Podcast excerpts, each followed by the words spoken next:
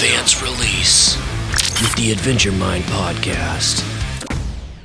Aloha Warriors, Joshua Loya, aka Joshua the Jedi, the aspiring servant warrior. I have with me uh, from across the pond, as as they say, uh, Victoria Humphreys, adventurer extraordinaire. She's she's done a bunch of uh, pretty cool things, not least of which is uh, take a journey to the North Pole with uh, with your mother. Actually, a bunch of a bunch of women that that just pretty fantastic thing. I heard that uh, that thirty for thirty podcast and and that that sounded like it was a really cool and very challenging experience. Uh, yeah, it was cool in every sense of the word. Um, it was an amazing opportunity. So yes, my mother and I were part of the first all-female expedition to the North Pole. Um, it was a few years ago now, but it was a, a relay expedition where they wanted completely normal people. They didn't want professional explorers, professional adventurers. They wanted normal people Right. who would um, be attracted by the idea of a challenge of something that was a little bit different. And in you know, twenty odd years ago, no one really did these big adventure trips. Nowadays, there's lots of charity fundraisers and adventuring is Sure. quite the thing, whereas it really wasn't then. So yeah, it was an amazing opportunity, absolutely fantastic.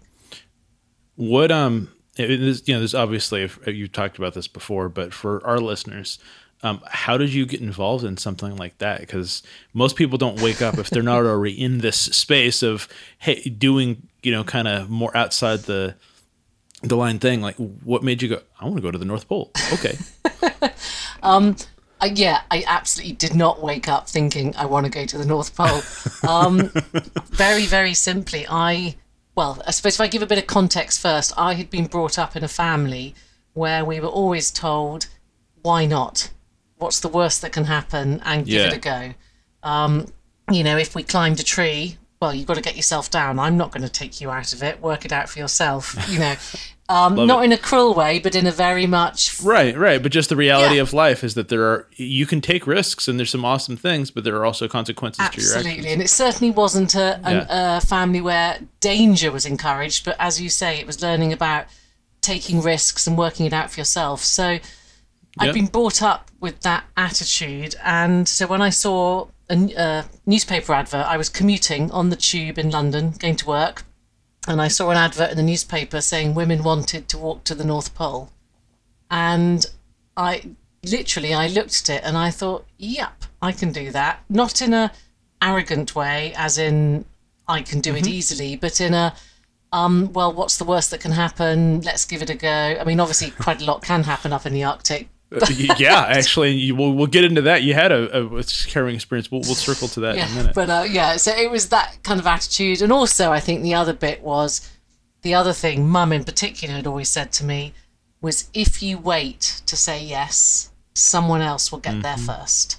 So, you know, I think that's really good advice. So many things that I, you know, I've had on both sides of that, were things I haven't done and things I have done, and things that I didn't do that I wish I would have after the fact because somebody did it.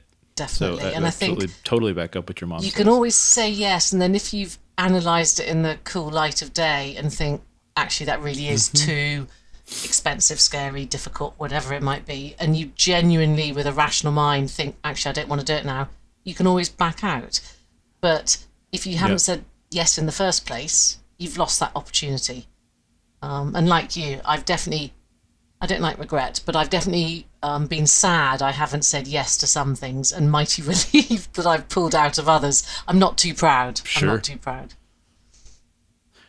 Um, so, you know, it sounded like they didn't just go, okay, no training. Here you go, walk to the North Pole, and uh, you know, uh, wear your uh, your early spring sweater or jumper, as you say over there, you know, and, and no weather protection or anything. I mean, they, they got you prepared. The, the the people that were organizing. Yeah, this. it was almost 18 months actually of training and preparation from when we had the first selection weekend, um, where they whittled out.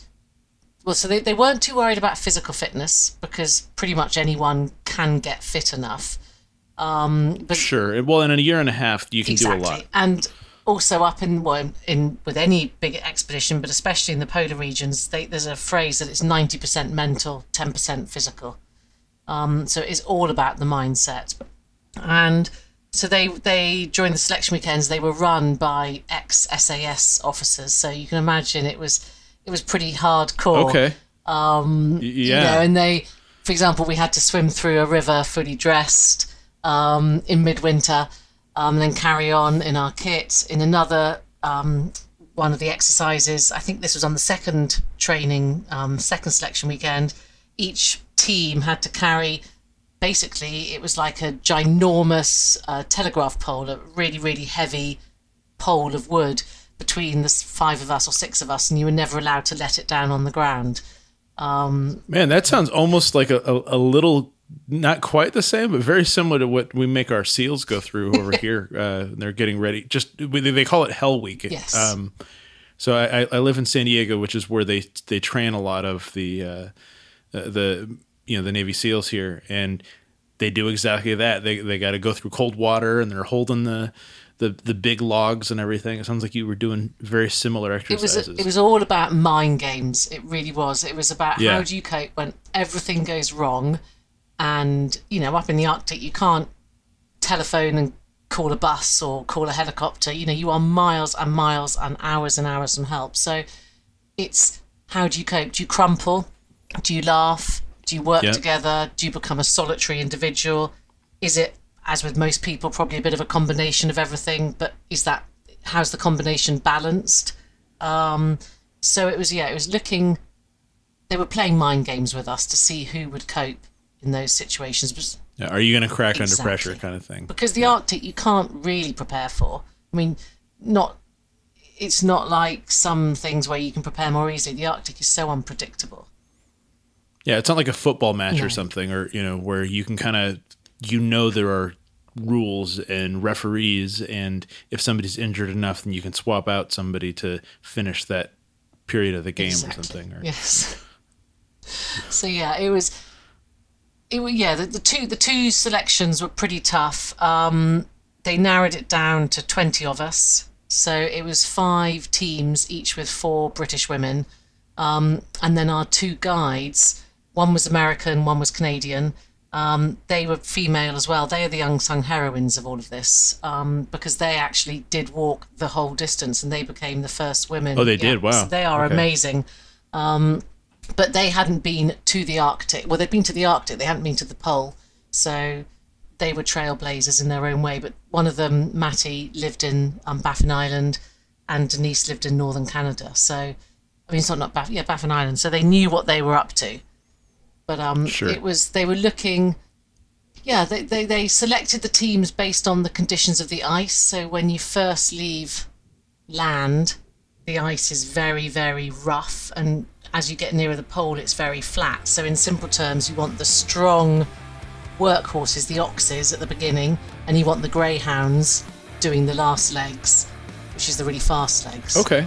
Catch the full episode only on adventuremind.net or in your favorite podcast app.